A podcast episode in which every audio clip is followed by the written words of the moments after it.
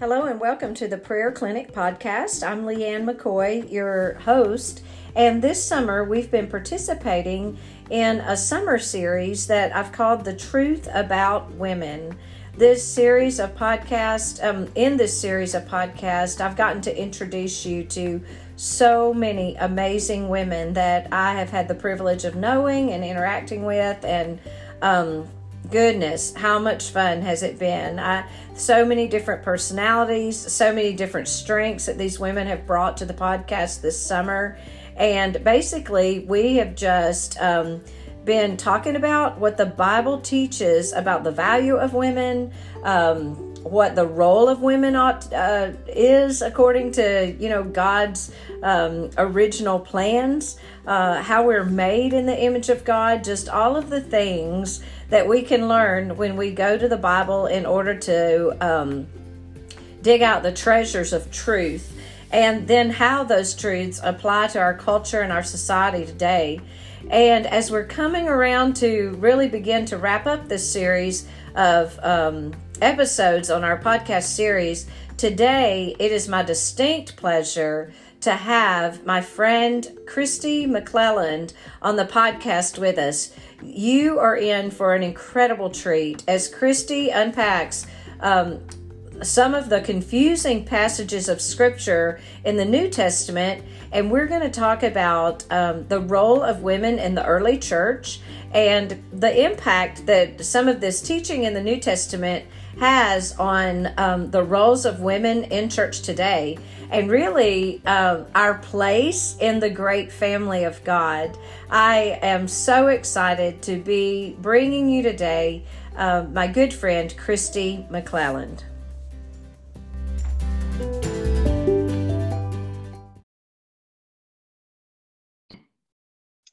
Welcome, my praying people. I'm so excited to introduce you to my friend, Christy McClelland. Christy comes to us today. I've, uh, Christy, I've told everybody who they are based on where they live in relationship to me, because, you know, I've somehow made it that I'm the center of, you know, the geographical universe of my podcast.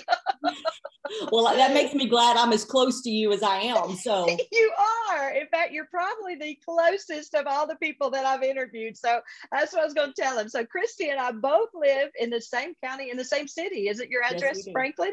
Okay. Franklin, Tennessee, so, yes. So we're neighbors. I don't even know why we're Zooming. We're so close together. We could have gotten together in person, but anyway, here we are on Zoom.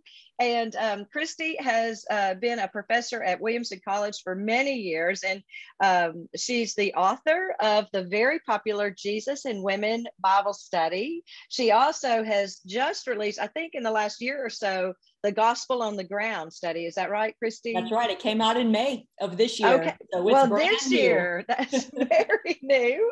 And um, she has hosted the Pearls podcast that you can find on Access More.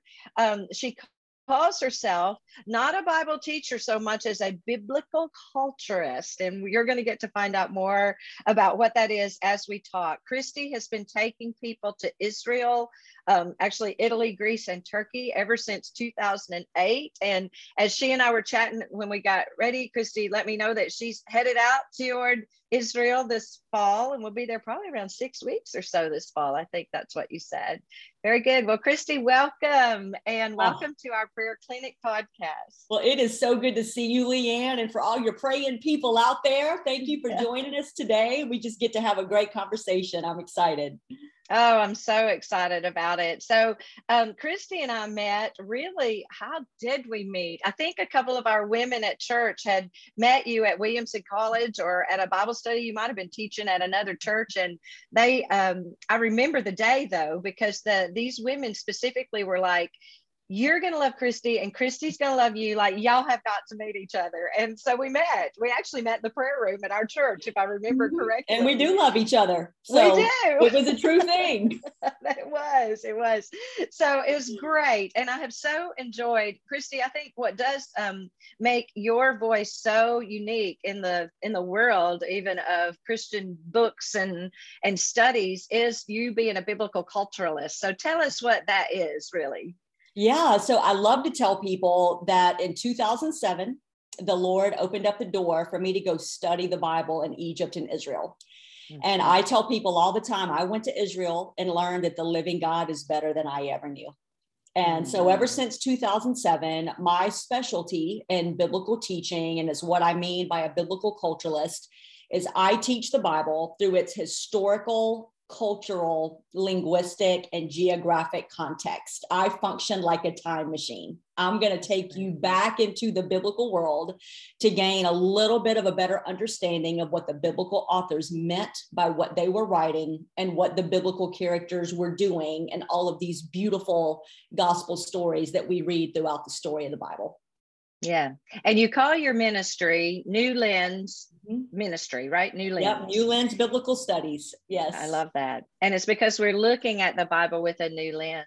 That's and right. I, um, I echo what your experience was in Israel. I was able to go the year, actually, my son was born, nineteen ninety-five. Tom and I were gifted a trip.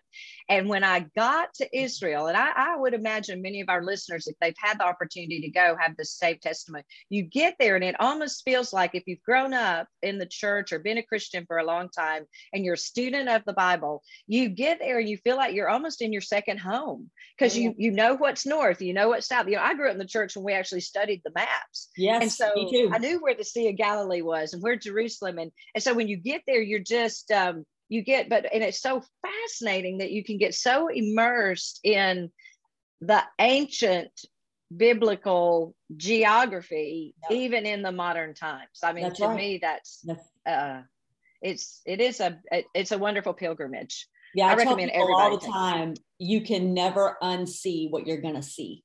So good. You can't yes. unlearn what you're going to mm-hmm. learn being there, mm-hmm. being in that incarnational space where Jesus took on flesh and came down to the ground. Yeah. I think the Lord has supercharged that, that geographic area for us to have a great experience yes. with him while we're there. So anyway, I would encourage anybody, if you want to go to Israel, I know many, many people who've gone with Christy to Israel, and it would be well worth your investment and your time. And Christy, right here at the front end, tell our listeners how they can learn more about your ministry mm-hmm. and these trips to um, Israel. Of course, you do an actual, uh, uh, what do you call your trip to Italy and Greece and Turkey? Is that like a Paul's Journeys or sure. what do you call that? Yeah. Okay. Yep. When the gospel left Israel and moved into Asia Minor. So think mm-hmm. the seven churches of Revelation, places like Ephesus, Philippi, Corinth, Athens, Rome, um, all of those places. So yes. Yeah. You yeah. do that trip too. Yes. Yeah. So tell us where we can, where we can find out more about your trips. Yeah. Thank you for asking. People can just go to new lens biblical studies dot com. You can subscribe for free. It just adds you to our email list and you'll receive mm-hmm. devotions and updates and teachings and certainly trip information and things like that. So very good. And I especially love the video devotions that we get on that email list. So mm-hmm. you're always like at Church of the City, yes. sharing a message. Yes. I'm filming some next week. Yeah. That's good. There you go. So yeah, it's been great. All right. Well, let, um, let's talk about then, based on your study um, yeah. and looking through the biblical lens, tell us about just what life would have been like for a woman living in the first century. Man, that's such a great question. Um, and, and what's behind that question, I think, Leanne, that's so important is I'm always telling my students at the college, the Bible cannot mean something to us that it never meant to them. So we're really trying to learn to read and to hear the scriptures the way the original audience and embodied witnesses to it would have heard it and understood it. And so to drop down into that question about what is life like for a woman in the first century world, it depends on what woman and where, because being okay. a Jewish woman in the first century is very different from being a Greek or a Roman woman. Mm-hmm. In the first century. If you're growing up in Nazareth, that is very different from growing up in Rome or in Ephesus yeah. or in Corinth. So if you are a Jewish woman, think Jesus's mother Mary, you are growing up primarily with a life centered around Torah. You are mm-hmm. a creature of synagogue. You light candles on Friday nights to welcome Shabbat into your home like a bride. The rabbinics say you love the living God, you're monotheistic in your theological framework, mm-hmm. and you are um, influenced and informed about the scriptures from rabbis, from Pharisees, uh, maybe occasionally from a Sadducee. Mm-hmm. But that's sort of life as a Jewish woman. You are a subject of the Roman Empire. So you may be free, but you're not fully autonomous. You are under mm-hmm. Roman rule and reign. Think Pontius Pilate. Um, mm-hmm. Think Herod the Great um, when we read about it in the Gospels. And mm-hmm. you're probably of the plebeian class, unless you are uber wealthy. You are what we would call a blue collar woman okay. in the first century world. So very mm-hmm. agrarian, um, very pastoralist. So shepherding mm-hmm. sheep and goats, growing mm-hmm. grain, figs, olives. That's life for the typical Jewish woman. In okay. the world.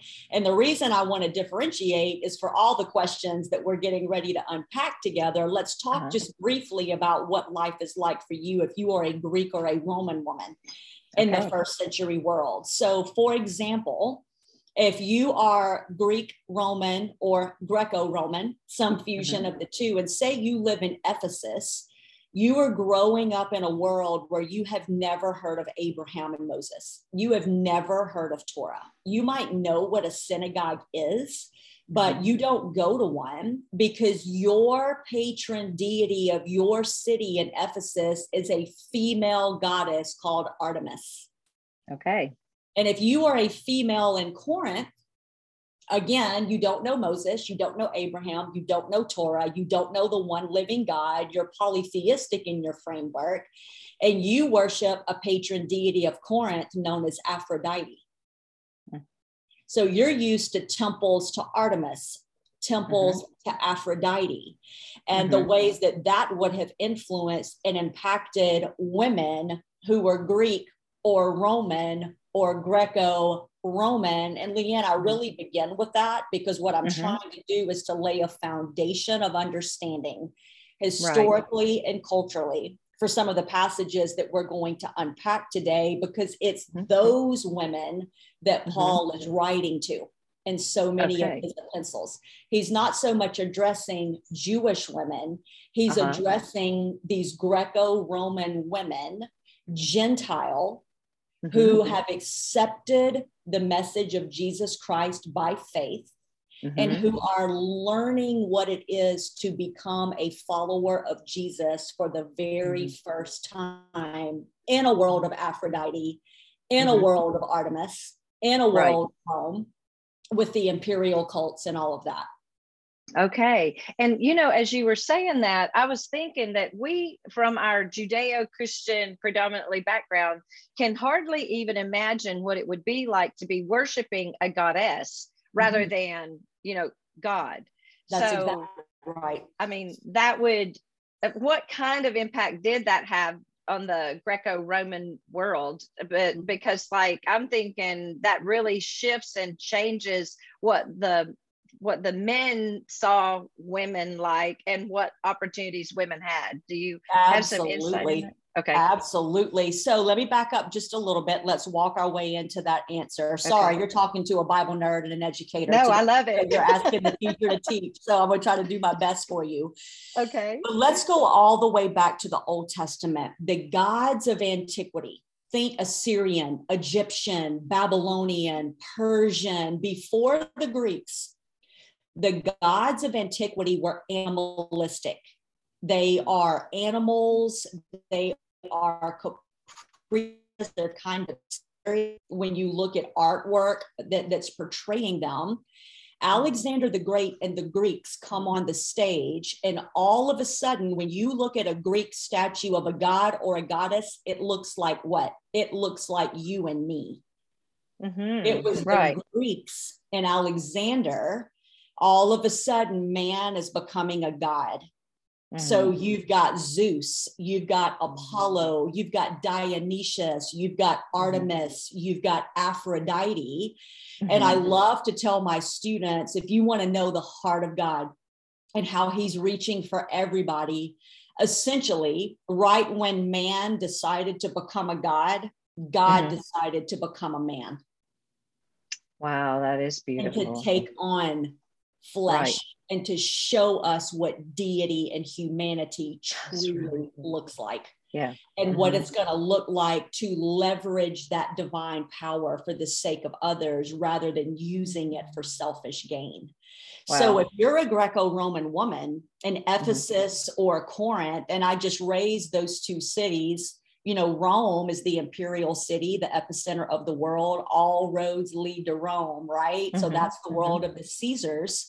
But mm-hmm. you very much think of feminine deity. And if you're in mm-hmm. Ephesus, large Greco-Roman cities would have a patron deity. And they believed in their theology that that deity protects their city, provides mm-hmm. the sun and the rain so that their crops mm-hmm. grow, opens up their wombs for fertility. Mm-hmm. And so mm-hmm. if you want food on your table, you're worshiping the gods because they are mm-hmm. gods of provision and scarcity. The question throughout all of humanity is, what God will provide the sun and the rain so that me and my people can exist? Mm-hmm. Right. And so you're definitely dealing with Greco-Roman women who feel very free, who feel mm-hmm. very emboldened. You know, Roman women can own their own property. They own their own businesses. They work. They, they are modern mm-hmm. in that sense. Mm-hmm. You know, they're living mm-hmm. in cities, not so much that agrarian, mm-hmm. um, pastoralist life of a plebeian Jew that we were talking right. about, right. the life of a Jewish woman. So there's all kind of money going into hairstyles, these elaborate hairstyles. What's mm-hmm. the new fashion of Ephesus? What's the new fashion of Corinth? And so again, some of the problem passages, I would even honestly, humbly say, I think most of the problem passages that we talk about with Paul, he's addressing those women. Right. Okay. And trying and, to and- help them adjust to this new faith, this new way that they right. have embraced by faith in Jesus. You know, that's a great, I, I love that. I love that that background just uh, prepares us for everything. Absolutely. And what comes to my mind as you say it, because we have the New Testament right there next to the Old Testament, mm-hmm. we have spent an, a lot of effort and time in our study to combine the God of the Old Testament with the God of the New. Yes. And what you're awakening me even to think about as we move into this is how the church was um, new even to to the world apart from the whole Jewish tradition, even Absolutely. Though it combines with much of it, it's a whole new, a whole new thing Absolutely. That goes, obviously, as it all the pieces are falling in place because the gospel is for everyone, That's not right. just the Jews, but Jews and Gentiles in that in that way. Well, good. Well, now that you've set it up so well, the rest of it, we're going to be like, well, of course it's like that. Well, let's take some of those, let's take some of those um, passages and, sure. and, you know, Christy, what, what motivates me a little bit in this whole series is that so many um, people, and it may not be so many, it just has been uh, very much up close and personal in my own life, ha- have um, grown up in the church. Well, and it is a thing, uh, the deconstructing of faith. Hmm. And so much of that for many women that are deconstructing their faith has to do with some of these biblical passages hmm. and with sure. some that we've talked about previously in this podcast um, related to the Old Testament. But let's, so let's talk about some of those. And I think that, um, what's happened with some of those that are, and many of them are people who are genuine, I think they all are yeah. women who are genuinely searching for truth. And mm-hmm. so I love that you're going to shed some light that perhaps they could consider in that pursuit mm-hmm. of truth mm-hmm. as we take it. So I've got my Bible open to the First Corinthians chapter eleven passage. And I want to read just a, a part of it to kind of set us up. Is that okay? Can we jump into sure, First Corinthians? Absolutely. Yep, eleven? I'm here with you. Yep. Okay. Okay. Well, here's um, what it says. I'm leaving. I'm reading now the New Living Translation, and Paul's writing, of course. And he says, "I'm so glad that you always keep me in your thoughts, that you're following the teaching I passed on to you. But there's one thing I want you to know: the head of every man is Christ. The head of every of woman is man, and the head of Christ is God. A man dishonors his head if he covers his head while praying or prophesying, but a woman dishonors her head if she prays or prophesies without a covering on her head, for this is the same as shaving her head. Yes, if she refuses to wear a head covering, she should cut off all her hair.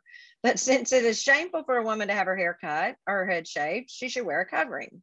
And then he goes on, a man should not wear anything on his head when worshiping, for man is made in God's image, reflects God's glory, and a woman reflects man's glory. For the first man didn't come from woman, but the first woman came from man. And the man was not made for the woman, but the woman was made for the man. For this reason, and because the angels are watching, a woman should wear a covering on her head to show she's under authority. And then he kind of, I'm going to just continue because this whole section kind of goes together. But among the Lord's people, women are not independent of men, and men are not independent of women. I think he's he's bringing it kind of back together here. For although the first woman came from man, every other man was born from a woman. And then I love this. And everything comes from God. Yeah. And then he says, judge for yourselves. Is it right for a woman to pray to God in public without covering her head? Isn't it obvious that it's disgraceful for a man to have long hair? And isn't long hair a woman's pride and joy, for it has been given to her as a covering? But if anyone wants to argue about this, I simply say that we have no other custom than this, and neither do God's other churches. So there you go. Mm-hmm. That's the passage. It's a, a lot of talking about hair in that passage. Mm-hmm. Yeah. Oh, and I'm yeah. sitting here with my little short hair thinking, yeah. oh, I, I, my covering isn't quite covered as far as maybe some of these women's were. Incredible. Well, as we dive in, Leanne, and, and again, I'll say this is a foundational statement that's going to guide us in First Corinthians eleven and fourteen and Titus chapter two and anything yes. else, any other great mischief that you want to get in today uh, okay. on the podcast. Yeah. But um, let me back up and say this. Um, how we define holiness is really important. And I don't want to take too much time here, but I really want to encourage the people joining us today to really dial in. Mm-hmm. We tend to be raised here in the West with an idea that the definition of holiness is the absence of something. Mm. It's we, we don't cuss, we don't get drunk, we're not sexually immoral, we don't disrespect our parents, we don't take mm-hmm. drugs. We tend to view holiness as the absence of sin. But for the Jews, Jesus and Paul, they very much view holiness as the presence of something. Mm, okay. It's the presence of the way of God in our lives. We are to be agents of justice and righteousness, generosity, truth, goodness, mm-hmm. service. We are giving our lives away because we believe the living God is giving them back to us in manifold fashion. Mm-hmm. And so I raise that, Leanne, because I think mm-hmm. that something that's gotten us into trouble, and I'm saying us, and I'm talking the Western church in general, uh, whether mm-hmm. you are Baptist, Anglican, mm-hmm. Lutheran, non-denominational, Pentecostal, wherever you are on the spectrum as you're joining us today, mm-hmm. I think a vision of holiness as the absence of something is very anemic and restricting in its very nature, because it defines what being a good Christian is, as what we're not doing or what we're not allowed to do. Wow. Having a vision of holiness that's the presence of something, the kingdom of God inside of us. We are embodied witnesses of a kingdom in the world of empire around us. Then we are not motivated by questions of what we can't do or what we shouldn't do. We are motivated by how can we bring heaven to earth? How yes. can we agree with Jesus in the Sermon on the Mount and the Lord's Prayer, thy kingdom come on earth as it is in heaven? And so we are energized and quickened by a completely different framework of questions. And the reason I'm raising this as we make our way into First Corinthians eleven is, I would humbly say, and you can weigh in on this, Leanne, mm-hmm. when we come to the issue of women in the church, when we begin by looking for things that women cannot do or the restrictions, we've already yeah. lost the conversation. Mm, that's good.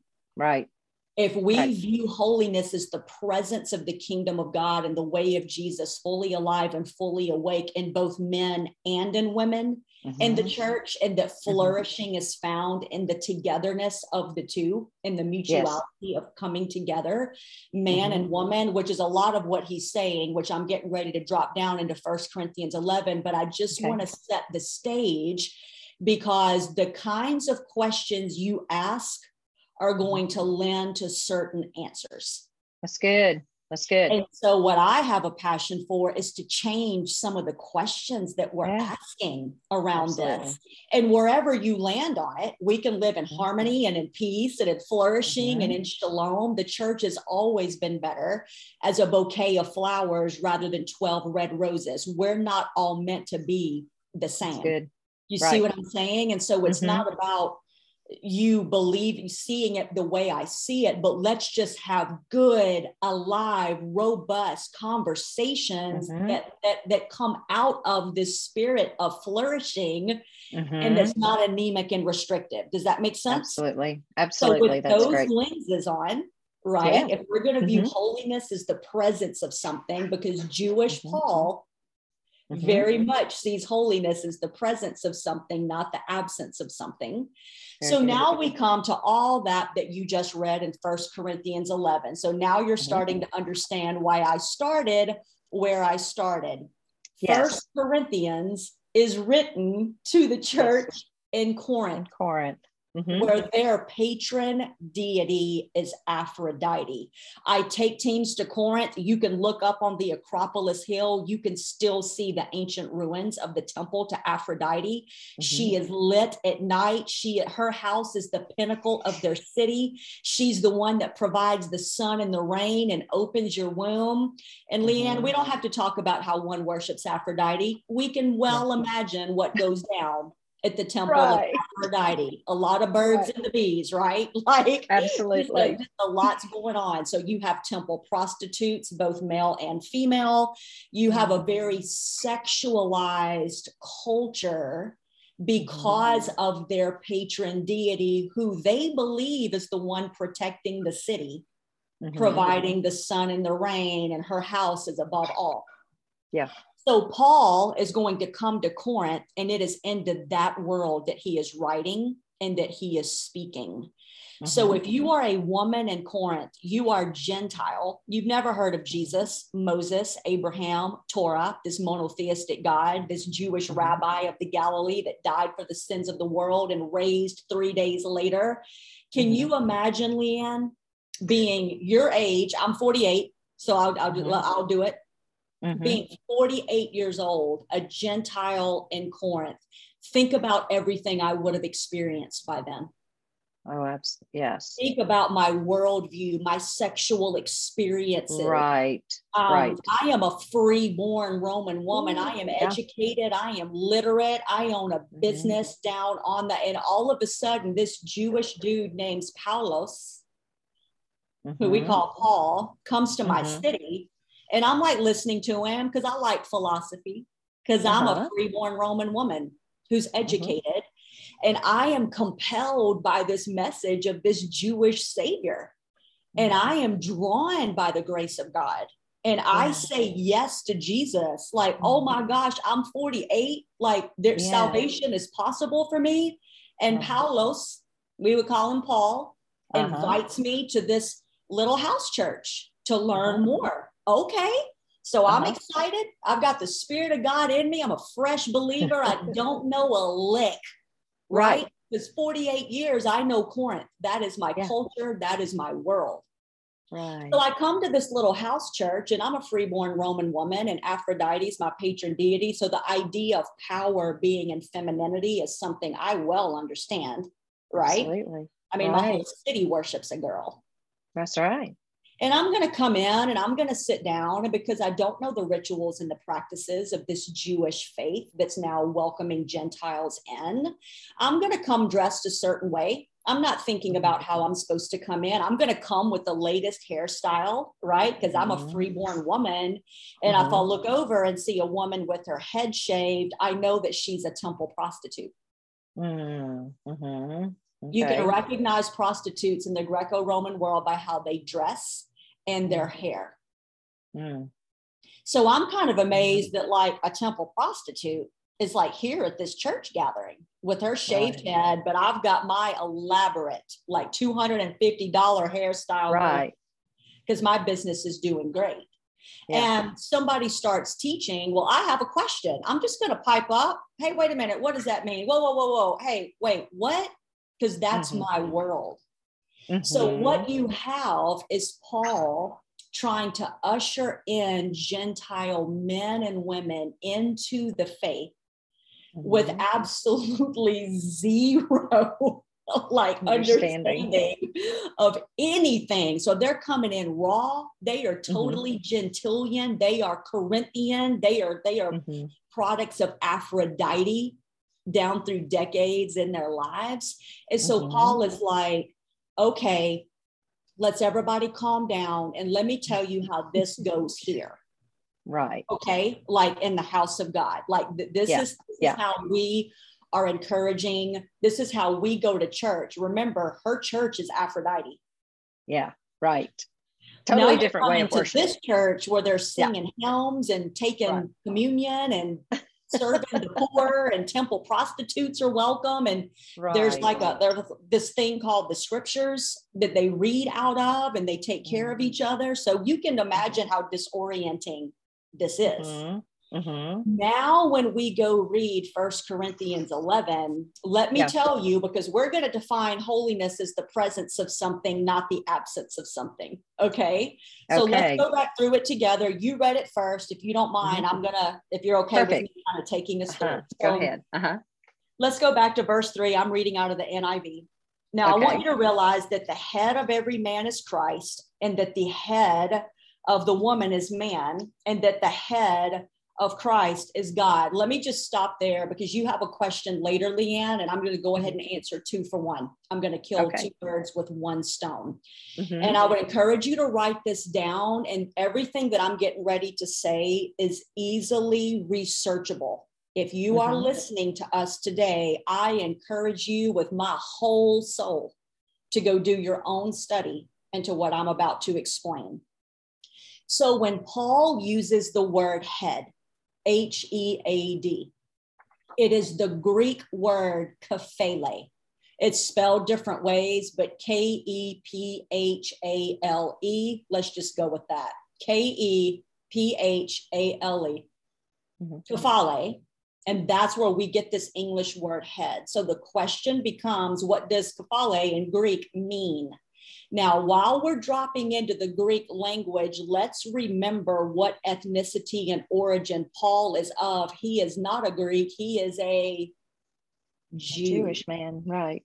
He is a Jewish rabbi and Pharisee. He says it mm-hmm. in Philippians chapter three. So mm-hmm. we're getting the story written for us in the New Testament in Greek, but Paul is Jewish till the day he dies. Mm-hmm. So I raised that because kephale essentially has three meanings. When you go look up the etymology of that word, it can mean military head, like a general. It can mean like mm-hmm. physical head, like my head, your right. head, or it can mean source or origin. Now the question becomes, how do Jewish people typically use the word kephale? Right. Do they use it as a military general? Do they use it as a physical head? Or do uh-huh. they use it as source or origin? And the answer is they typically use it to mean source or origin. Okay. So, for example, when they talk about the Nile River or the Sea of Galilee, the opening to it, they would call the source, the source mm-hmm. or the origin, the mm-hmm. head of the river. Mm-hmm. Does that make sense? Yes. Mm-hmm. So what I would contend, and this would apply, Leanne, to everywhere in the New Testament, Paul uses the word head. Mm-hmm. Okay, so this is why I'm saying we're going to kill two birds with one stone. Mm-hmm. What is Paul saying here? Is he advocating for hierarchy, or is he advocating for mutuality? Mm. And I would say he's advocating for mutuality. Because if we change this out, let's take a look at what he's saying. And I'm going to do it with my hands so that you and our, our listeners can sort of see it.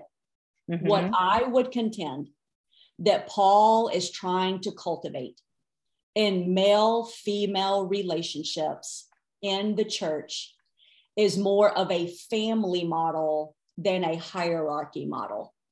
Okay. Where men and women are brothers and sisters in the faith, with Jesus as the only begotten firstborn son, and God as our Father.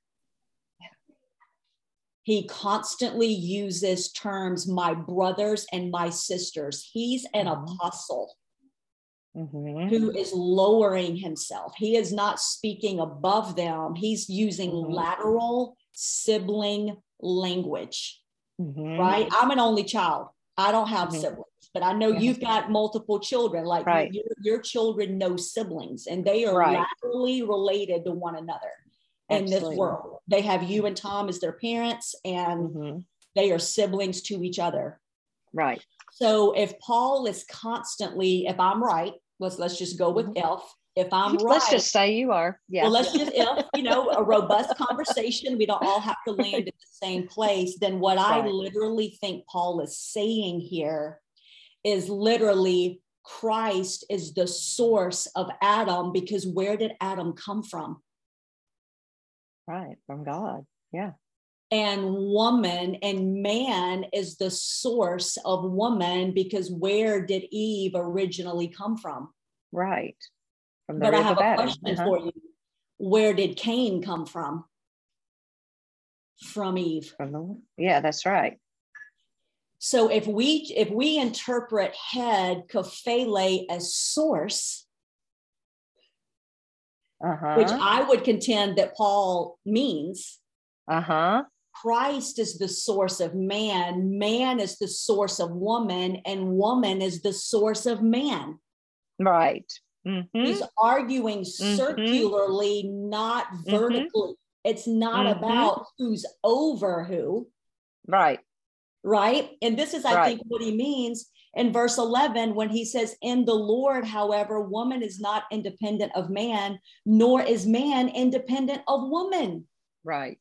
It's this idea of mutuality. And so within this, now all of the bit about hairstyles, head coverings, and all of that kind of stuff. But all of that, I believe, is meant to be read in this, how do we achieve this mutuality of relationship between mm-hmm. male and female, brothers and sisters in the family of God? Leanne, you know this, marriage is a metaphor for the bride of Christ and the living God, but marriage right. won't exist in heaven. Right. What's going to right. last is our sibling relationships with one another. Mm. You and Pastor Tom are going to be siblings mm. in heaven. Mm-hmm.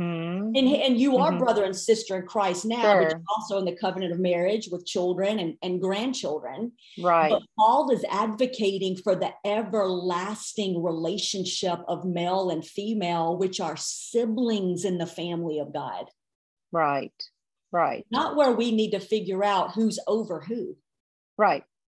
So if okay. we're arguing in mutuality, now what mm-hmm. Paul begins to say, and this is what, let's go ahead and kill, can we kill two more birds? Absolutely. You just stone? keep killing those birds. Okay. Are we doing all right? Are we flowing yes. okay? Okay. Yes.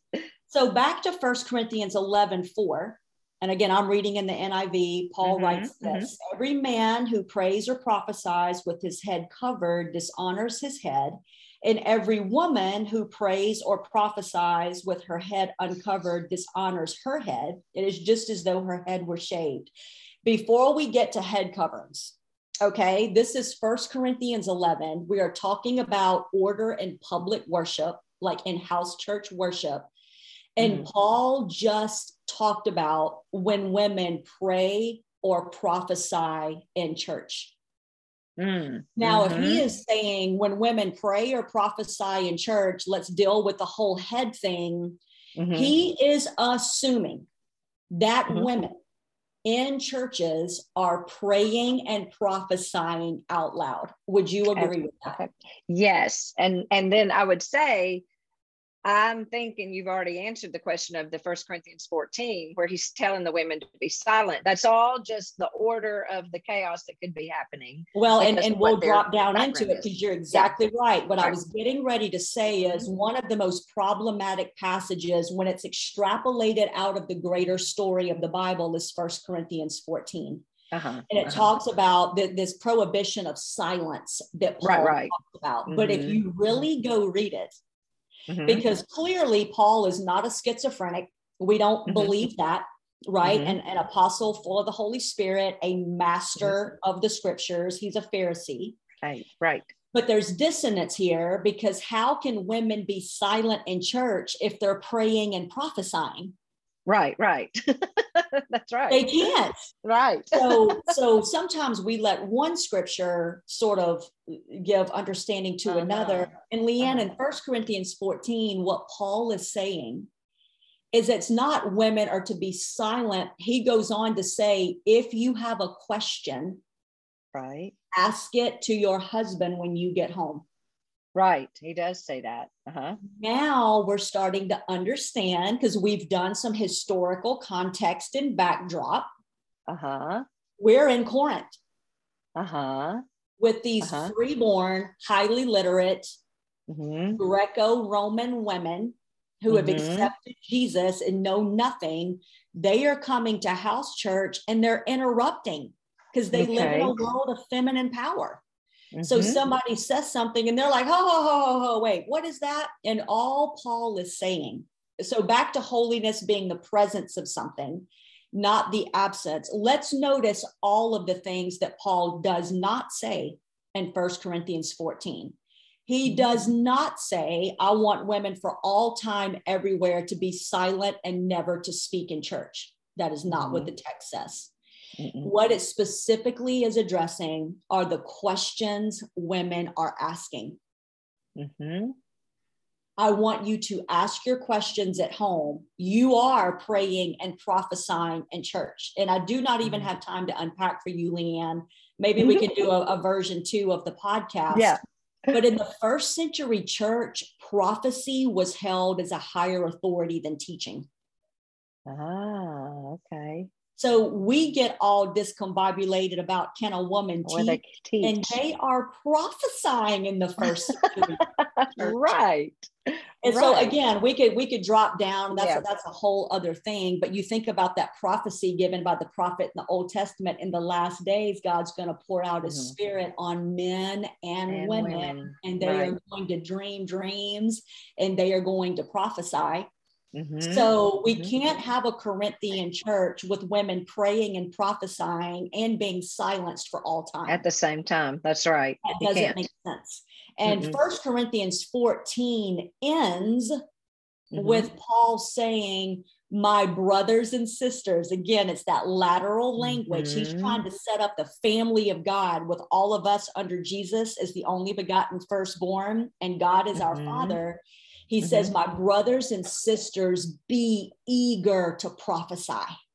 Mm. Mm. He wants mm-hmm. men and women prophesying because the word of the Lord is powerful for transformation to inform yeah. us about who the living God is, what yeah. he's like, what it's going to mean to follow him. That's and right. I would say, and I don't, and, and hear me right here, Mm-hmm. I, I don't want to diminish, but we've given a lot of context around anything that Paul is writing in First or Second Corinthians. Right. That all Paul is trying to do in First Corinthians eleven with the whole whose head is covered, whose head is uncovered, is how to train Gentile men and women starting at a place of zero, what it looks like to be the family of God and to both fully participate in the local worship of the church.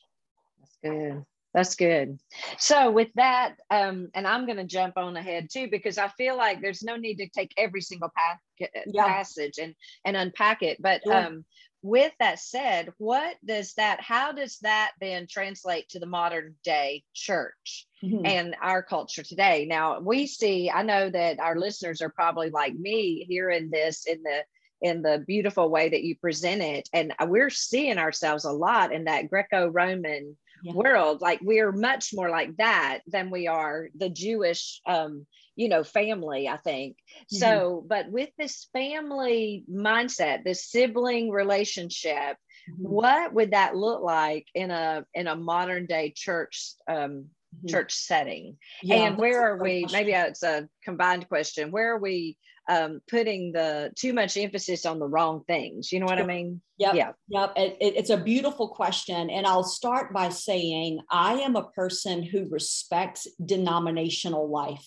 I really yes. believe the church is her best when she is a vibrant, multicolored bouquet of flowers. Like uh-huh. I love a bouquet of flowers, the yellows, mm-hmm. the purples, the blues, mm-hmm. the reds, the greens. Mm-hmm. And I think that's what denominational life, denominational yeah. life is offering the world, all mm-hmm. unified together under mm-hmm. the Lord Jesus. We are this multi-denominational embodiment of yes. what we read to believe the, to be the fullness of the scriptures, right? Uh-huh. uh-huh. So I, I begin there okay. because I think whatever denomination you're in, mm-hmm. a lead out question, and again, we're going to define holiness as the presence of something, not the absence okay. of something. Okay. Right. The lead out question is, within my denominational life, what does it look like for me to be a fully alive, fully awake sister mm-hmm. in the Lord mm-hmm. to mm-hmm. everyone that I interact with in the family of God that I know? I love that. Right. And you I know why I love that, that all yeah. the time.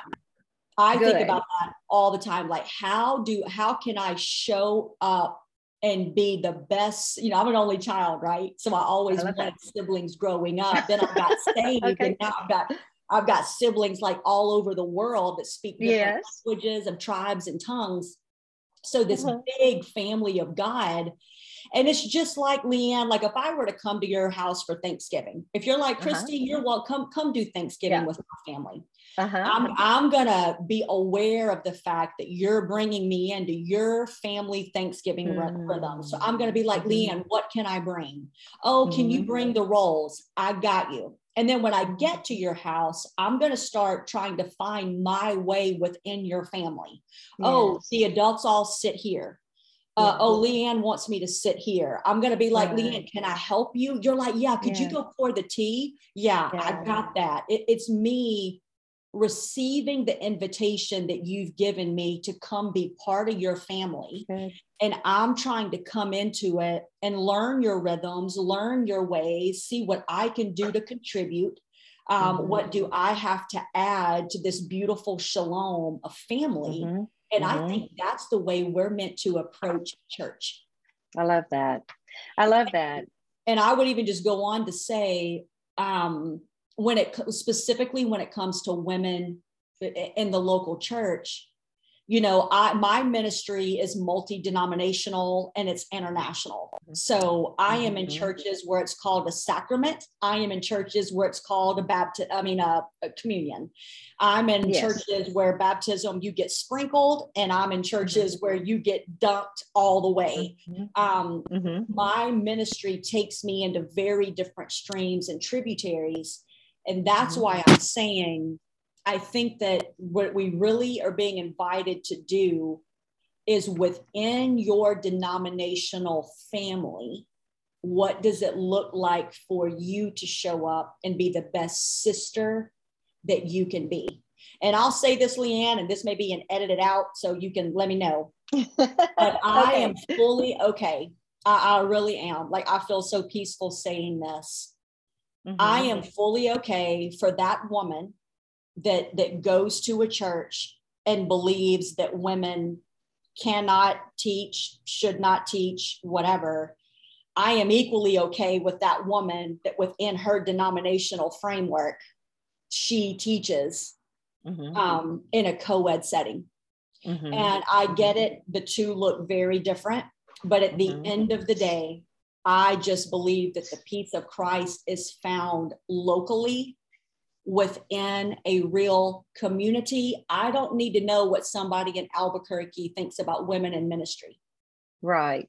I want to know what Franklin, Tennessee thinks about women in ministry, because these are the people who are my brothers and sisters in the faith. Right, right. Right? Yes.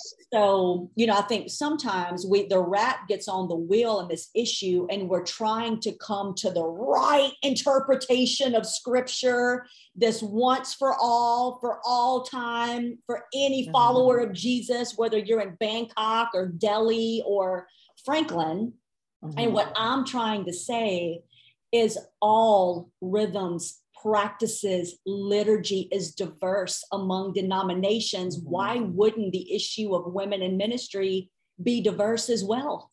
That's right. That's right. You and you know what I'm I, saying? Absolutely. And I'm thinking as we're talking in our own practice as women who have spoken in churches for many years. Yes. And I recognize, and I love how you're saying this, because when I go into a church, if they have asked me to even speak on a Sunday morning, I don't need to stand up in front of the people apologizing for being a woman standing in front of them, because they've invited me to come and do that.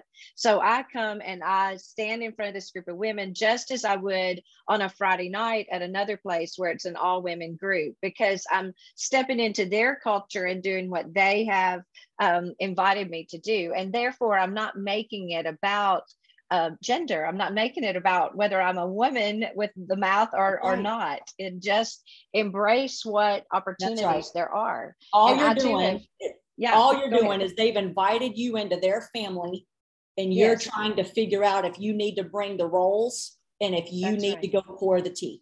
That's right. And that's such a great illustration for, for how to see that. Now, let me ask you though, something that's even a little harder is um, maybe, maybe not hard to you.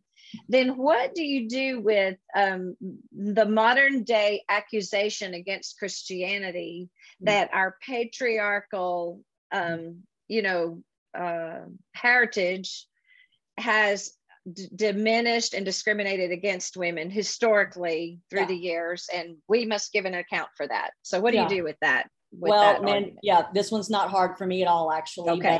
But again, uh, the, you asked me, so here we go. Yeah. Um, I think that we need to confess the reality of that and uh-huh. repent of it, to be totally That's honest. Right. That's um, so good. Something that floors me, and, and I really mean it, and, and I actually could start crying talking about this, mm. but um, it floors me that we have essentially taken two verses by the Apostle Paul, ignored everything else that he wrote. Much mm-hmm. less the embodied witness of Jesus, much less the embodied witness of Israel throughout time, including the Old Testament, mm-hmm. and have shaped a theology of women where holiness is emaciated, restrictive, and dry. Mm-hmm. Um, so I would honestly say we need to confess of it and repent. And, mm-hmm. and honestly, it's like we're trying to do better. Yes. I mean, good. I feel like that's so much of my calling, is just to yes. try to do better. Um, you know, my parents grew up certainly in a world where the life that I am living as a female mm-hmm. Bible teacher, one being a master's educated, Middle Eastern mm-hmm. educated Bible professor at a college mm-hmm. who does teach on Sunday mornings at churches mm-hmm. around the country in various mm-hmm. denominations um, and teach locally here around the city. Mm-hmm. They would have never even envisioned that. Mm-hmm. Mm-hmm. So it's been mm-hmm. faith stretching for my mom, who is still alive. I lost my father when I was twenty-one. Mm-hmm. But to continue to answer your question, the patriarchy question is for us to also show up and say, and this is back to that sibling, that lateral, mm-hmm. that family of God, is essentially we are trying to be people of the kingdom mm-hmm. living in a world of empire. Okay. And empire defines everything in verticality. Who's on top?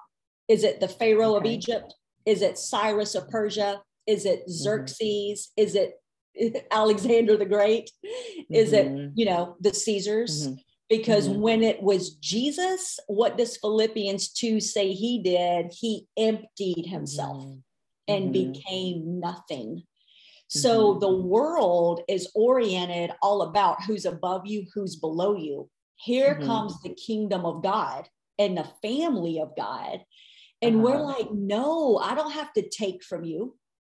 I yeah. don't have to take, I don't have to be jealous of you and judge you. Right. I don't have to be jealous because you have more and judge you because you have less, because we're on some ladder. Yeah. No, we all come to the table together, sinners right. saved by grace. Yes. And it's, this is our starting point.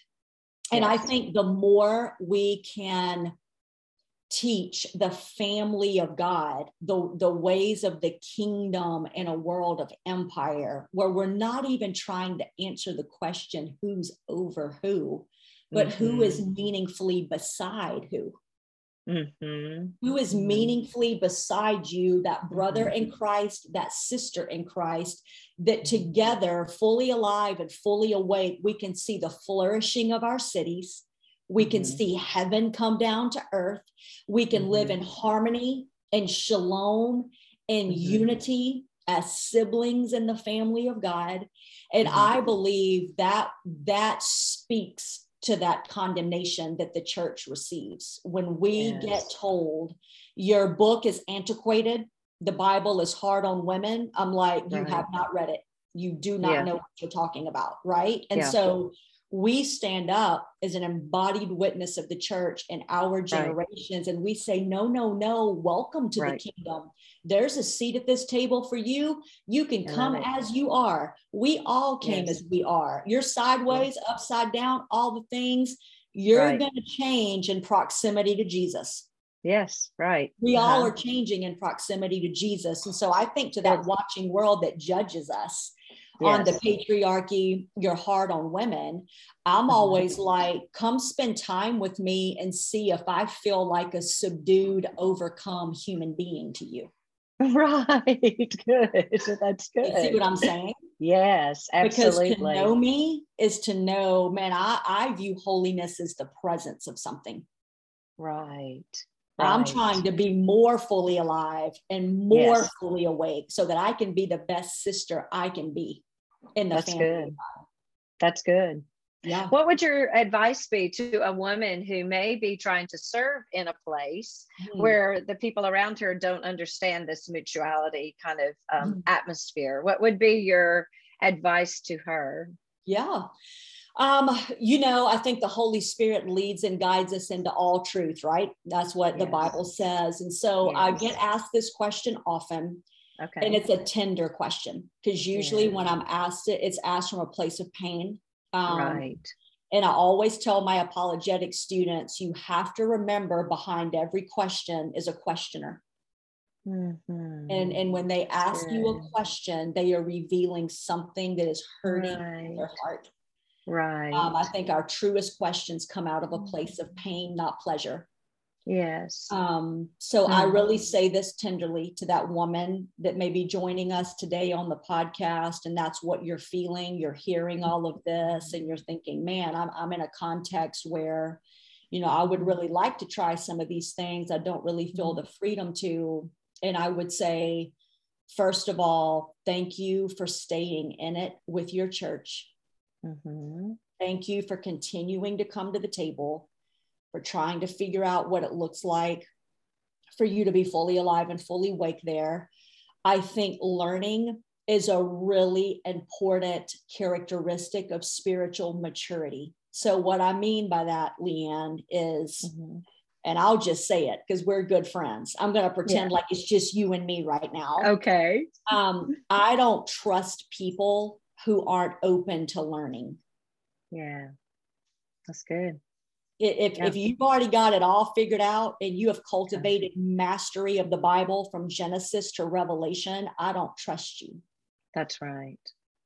That's and right. so I would look for open, teachable, learning spirits in your faith community that you can have these conversations with in safety, mm-hmm. that you can be vulnerable and come with an openness and a curiosity, which I think should be our posture when we approach the Bible. Mm-hmm. Um, the scriptures mm-hmm. are greater than us. They're going to always be, they're the breath mm-hmm. of God written down. So mm-hmm. it's, they're just going to always be greater than us. We're going to always mm-hmm. be amazed by them. Mm-hmm. So, you know, be open and curious, be a learner, um, you know, study and find safe people. And then I think over time, if you feel like, you know, you can approach the leadership at your church and say, hey, I have a heart to lead a small group in my home that's, mm-hmm. I don't know, whatever it might look like, the things mm-hmm. that God puts on your heart, just to put it out there. You know, I'm not on staff at a church now, but I served on staff at a church for seventeen years. And Leanne, mm-hmm. you can weigh in on this, because like all of your years with Pastor mm-hmm. Tom at T S C, but I used to love it when, when yeah. the body would come to me with ideas. Yeah. It's like, hey, Christy, I've been reading this book and I've been praying and like talking to my yeah. friends, and we want to go do this thing. Like yeah. that encouraged me, because it's like they right. are activated in their faith and they have ideas. And yes. would they sometimes bring things that I couldn't endorse? Yes. And yes. that's where we just have to be that gentle shepherd. Right. And be like, oh my gosh, I so love your heart. Yeah. I uh-huh. don't know that we can do that, but let's uh-huh. get creative together and let's see what we can do. Right. Right. You know? Yeah. And so that's what I would just gently and humbly say to, yeah. to any woman out there that's feeling that is, one, I hear and feel your pain. Yes. Two, so does the living God. Yes. There's compassion there. Stay open and curious, be a learner, mm-hmm. find mm-hmm. other open and curious and safe places to have these conversations mm-hmm. and mm-hmm. see what that, see what that vigor brings mm-hmm. up in you. And mm-hmm. the Holy Spirit lets us know, you know, he'll start prompting on you, hey, you should go have this conversation. And mm-hmm. to be totally honest, and I mean, we're just talking in very general frameworks here, but you may come to mm-hmm. a, a point where it's time for you to leave that local church sure. and go uh-huh. embed yourself somewhere, somewhere else. else. Um, right. I'm not at the church where I served for seventeen years. Yeah. You know, I've mm-hmm. experienced a church change, and that's okay. Mm-hmm. You know, mm-hmm. I think we need to leave a place well. I think mm-hmm. we need to enter a place well. And I think mm-hmm. we need to be at a place well. That's I think good. We're looking at congregational life. It's, did I come in correct? Yes. Am I trying to be the best sister in Christ that I can be while I'm here? Yes. And if I feel the Lord leading me to move on, can I leave well? Open, right. honest, transparent, direct, mm-hmm. kind, mm-hmm. you know, so that, no, mm-hmm. you know, everybody's not wondering what's going on here. Mm-hmm. Mm-hmm. And that's that embodied witness that I think speaks to the world. Yes, it's absolutely. Like, man, they were like living out this family thing for real. Yeah, right. You know? Right.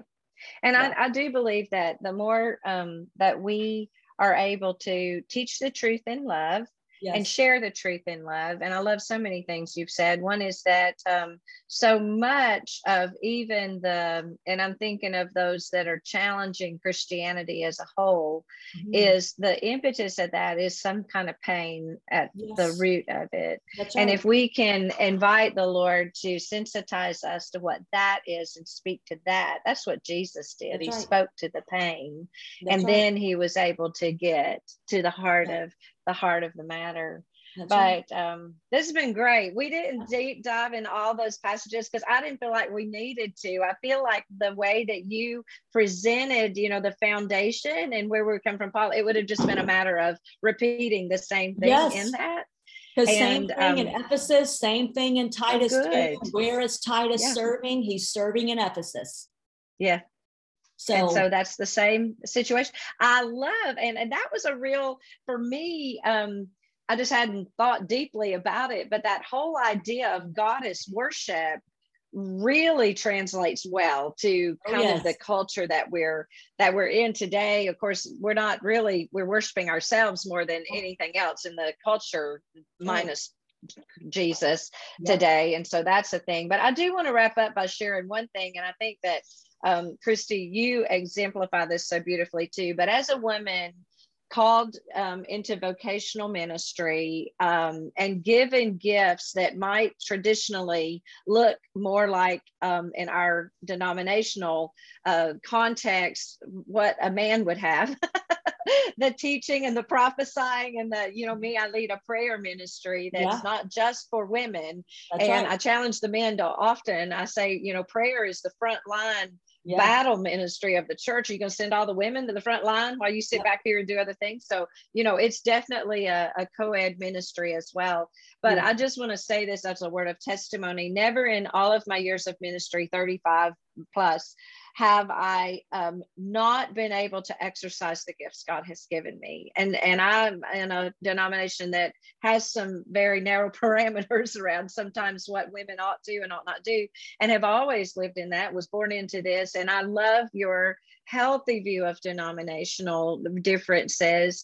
And I can appreciate um, all of the good in, in what has happened in the one that I'm a part of. And I also love that God is not limited, and he's not going to hold you hostage to your denomination, for instance. And I think the same conversation we just had about a church, if you feel like your denomination is stifling you or it's stopping, God's going to give you discernment and and show you where to go to exercise. But that's just my own personal um mm-hmm. testimony, is that I, he's always given me a place to, yeah. to serve, always allowed me to um, have the, the outlets for the exercise of the gifts. And I totally believe that that's a part of our faith walk yeah. as we go, and just, you know, giving our, holding it up, be like Mary, you know, just hold our hands open right. wide and say, be it done to me as you have said, and let him figure out the best way to do it.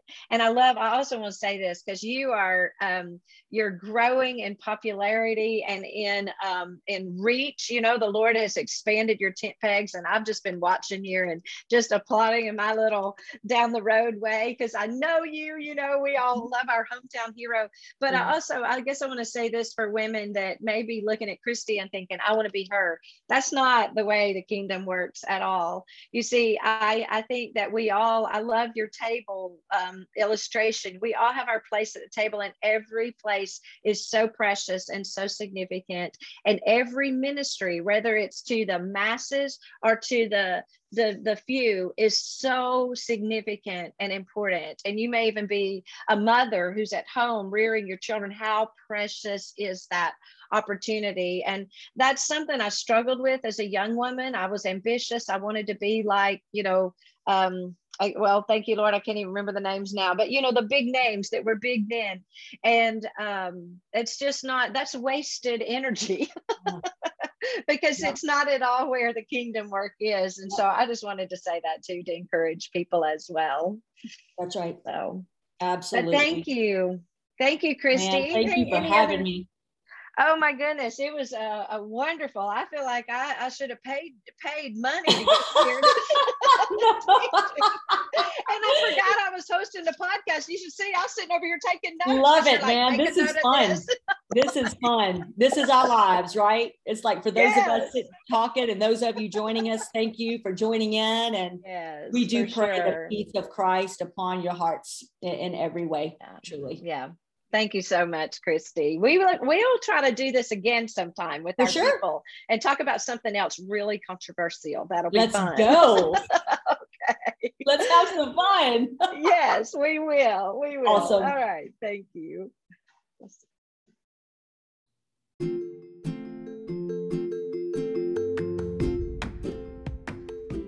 I knew you were going to love Christy. I'm telling you, I was enjoying so much the depth of her wisdom that I totally forgot we were doing a podcast, and I had pulled my paper out and I was just taking notes right along with everybody else.